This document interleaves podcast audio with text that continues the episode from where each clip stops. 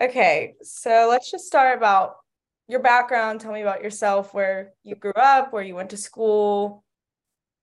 All right, my name's uh, Greg Peoples. I'm from right outside of Atlanta in a place called Lilburn, Georgia. I went to Parkview High School, and once I graduated, I attended Auburn, and I graduated from Auburn in '96. And once I graduated, uh, I got married, I got a job, and here 25 years later, have three kids and one about to start at Auburn, one at Ole Miss, and one who is a uh, going into seventh grade. So, wow, well, that's fun. Short um, and what do you do for work? So, I'm a federal agent um, for a living. I investigate white collar crimes with uh, the U.S. Department of Education Office of Inspector General, and that's it. How did you get into that career field? So, I initially started as an uh, accounting major at Auburn, and I took some classes that helped me change my major to finance. Uh, funny enough, I still keep in touch with one of my dear friends who was a professor at Auburn. She still is, Dr. Stanwick. Oh yeah, I know her. So uh, I keep in close contact with her, and I actually, as you know, spoke to her class. Uh, usually once a year, I'll speak to her class. So I changed it to finance, and um, when I got out, my dad basically said, "Hey, you gotta," because I stayed in Auburn for eight months after I graduated, looking for a job. And my dad finally said, I'm cutting you off in September. So I took a job uh, with Health and Human Services as an auditor. And then I became an agent in 2002. So I've been there ever since. How did you move from audit to working more for the government? Well, I, I was an auditor with the government with Health and Human Services. I hated it. Just didn't like the as an auditor, it's like you have an audit guide, it's step by step by step, and I hated that. I like to, with our investigations, we run everything. So we determine who we interview, what records we need. We collaborate with the U.S. Attorney's Office to make sure we have all that so we can seek an indictment from the grand jury. So it's just a lot more flexibility. It's a lot more enjoyable. You know, you do a lot more uh, interesting things, in my opinion. So it's kind of how I ended up over there. Um, what were the first one to two years out of college like for you? They were pretty rough. Uh, you know, you're not making a lot of money. You're kind of trying to figure it out. You don't realize how good college was uh, until you start looking back and you have responsibilities.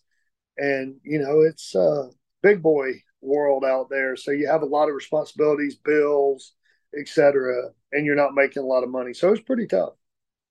So you said that you stayed in Auburn and looked for a job for a couple months. And then once you started, what was your very first year working in your first job like? So my first year working was uh, in 96 or I guess 97 and it was brutal because you're really not, you know, aware of that real world, so to speak, and you know your bosses, and you're not making a lot of money. You're trying to prove yourself, so you probably work more. Um, it, it was tough. Um, how did you get where you are now in your career? Like, what were the main differences from where you started to where you are now, and how did that progression look? Well, number one, I had a goal. So I knew that I didn't want to be an auditor forever. So I had a goal. I knew I wanted to be an agent. And once I became an agent, you know, I looked around. It's funny because uh, people say, "Oh, you work for education." We're the same job series as the FBI, Secret Service, all that. This uh, 1811 is a criminal investigator for the government. And I, I started to look around at some of those agencies like Secret Service, FBI, but I didn't want to move out of Atlanta. You know, I love Auburn. I come back to Auburn all the time. And I didn't want to be stuck somewhere like New York, LA, Chicago, something like that. So um, the the main reason I stayed in Atlanta was to come back and forth to Auburn. So, do you have to travel a lot for your job? I do. I travel a good bit. It just it depends on where the cases are, where the subjects are. You know, some U.S. attorneys' offices want us to interview people in person. You know, if we have a search warrant, arrest operation, clearly we have to go and be in person for that. Um, I'm just interested. So I'm an accounting major myself, and we've had people from like the IRS come talk to us and kind of offer us information about the steps of maybe taking a more governmental role. Did you ever have an experience like that in undergrad that really caught your eye and influenced you to choose this career path? No, not really. I had the benefit of my dad being a federal agent as well. So I would talk to him about some of these things. And, you know, in the white collar arena, it really helps having a financial accounting background, you know, because a lot of it's tracing the money. Uh, there's a lot of moving parts, a lot of ins and out of banking, uh, bank accounts, banking institutions. Now we're getting into the cryptocurrency. So having the understanding of how financial instruments work, uh, you know, and all the moving parts really is beneficial to nailing the bad guys. Yeah. Um, what do you like and dislike about your career? I, I, like the fact that I can retire at 50, which I turned 50 in October. So I really like that.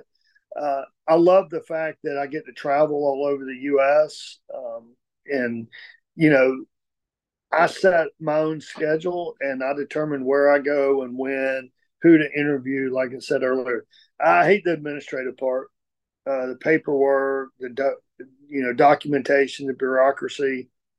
That kind of sucks, but you take the good with the bad. What does a typical week like look or a week look like? I mean, well, since COVID, a lot has changed. I'm responsible. I was selected for a special investigations unit. So we focus on pandemic related fraud.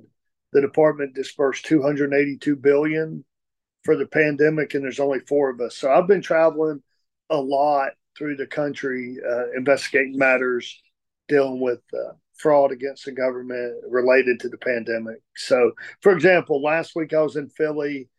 This week's my kid's spring break, so I took it easy. Next week, actually, next week I'll be back in Auburn because there's a conference at the Hotel Conference Center. Then the next week I'll be in LA and San Francisco.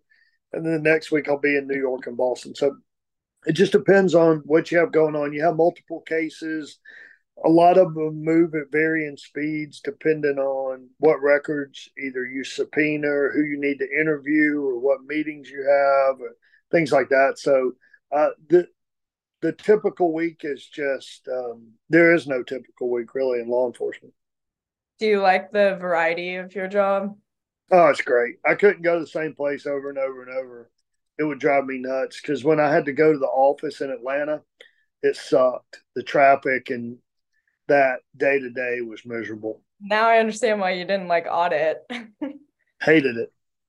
Um, do you have a certain case in particular that you find really memorable? I mean, there's been several. I had one not too long ago that the uh, it, it was an abnormal case. The guy he acted like he was a talent scout, and he would solicit uh, customers using the internet. And a couple of the victims in the case were like Emory University and Ball State. So that's how we got involved. And I had to interview Fetty Wap and Quavo from the Migos. so, you know, I'm a middle aged white guy, and they're younger um, rap folks who aren't real fond of the police. So it was very interesting, um, you know, interviewing them. Did your kids like that story? you know what's funny is so my son's at Ole Miss, and I had to go to a music studio downtown Atlanta, and I walked by this guy. I didn't know who the hell he was, and uh, so I sat down and I was in this meeting, and somehow I figured out it was Travis Scott. So either the the uh, manager told me or I, I, can't remember exactly how I found out, but I went home and told my son that, and he's like, "You don't know who Travis Scott is?" I was like, "Yeah, I don't know who Travis Scott is." So you've met some cool people. I have. Uh, just in general, I've, um, you know, I've gone a lot of different places, and you know, the cool part is in my job, we work with a lot of different agencies. So um, I worked with the Secret Service a lot, which um, led to me being able to take my family up to the West Wing of the White House. Wow. Yeah, that was probably the coolest thing I've done work related, you know, going in the Oval Office. And even though it was when Obama was president, it was uh, it was really cool to see uh, that, and I wouldn't turn that down. I, you know, it's to me, it's not a partisan issue. The White House is, you know, iconic in American government, and I took the opportunity to go. I didn't care who was in office. It was awesome. That's super cool. Um, what are some life and career lessons that you have learned? Well, there's a lot of life lessons you learn along your journey, some work related, some personally. There's several that take no effort or or intelligence, you know, like be kind. Because you never know how that connection is going to impact you long term. Be on time. And th- those are probably the two biggest ones. Another one is listen you know, you have to be able to listen to see what people's needs are or to meet somebody where they're at. And you can't be so self consumed that, that you can't do that. Another one that I found early on is, you know, I thought I was a pretty smart guy, and you have to sometimes self evaluate where you're at and also be able to receive constructive criticism to make you a better person. Mm-hmm. What are some habits and beliefs that have helped you succeed? Trust but verify. You know, you can trust people and take people at their word, but unfortunately, in this day and age, you have to verify the information that you're provided. Another one probably goes back to what I said earlier be humble and kind. You know, people, you don't need to tell somebody if you're good or you're smart, any of that you know you should be able the way you interact and treat people eh, they'll walk away from that conversation knowing that. So i think be humble is is really important um, starting off in this world in, in your career. Um finally what message do you want college students to hear? Enjoy it because it goes by way too fast and you know i can remember coming towards the end uh, I graduated here in 1996, and I look back and I was like, "Dang, man, it's been you know a really long time," and I've just thoroughly enjoyed uh, my time here. And towards the end, you kind of are like, "Dang, I, I really wish that you know I'd finish or whatever," because you're stressed out. And listen, nobody cares what you make on that test. Uh, you know, I interviewed for several jobs outside and I think only one asked for my GPA. I mean, I didn't get the job, but still, I think that a lot of times we get so worried about having to make such a good grade and things like that.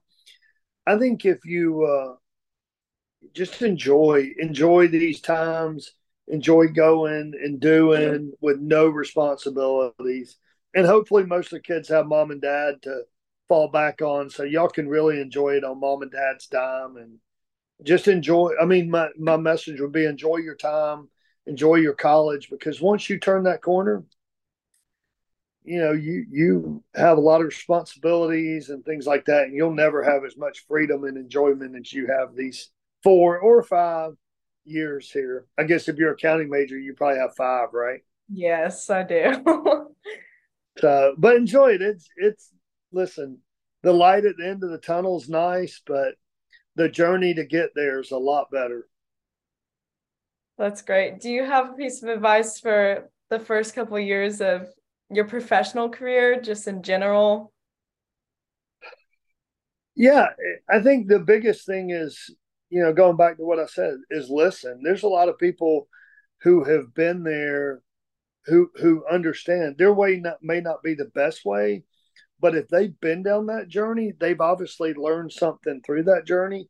So it's always nice to listen, learn as much as you can, and then do it your way. Because you have to be comfortable in your skin. You have to pave your own way, but you don't have to recreate the wheel. And if something works, you know, steal it from them. But I, I would say that's probably the biggest thing professionally is learn, treat others the way you want to be treated. And a lot of times there's cutthroat, you know, world out there, and you don't want to be that person stabbing somebody in the back to try to to move ahead of them. And I think that's why I mentioned humble and kind many times because the cream rises to the top in most cases. Mm-hmm.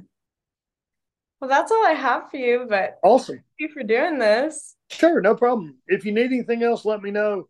Like I said, I'm around I'm around campus a lot and you know, soon we'll be here for good. So if you ever need anything, just reach out and maybe I can help you out. Okay. Thank you so All right, much. Grace. You have a great day. Thank you. you. Bye bye.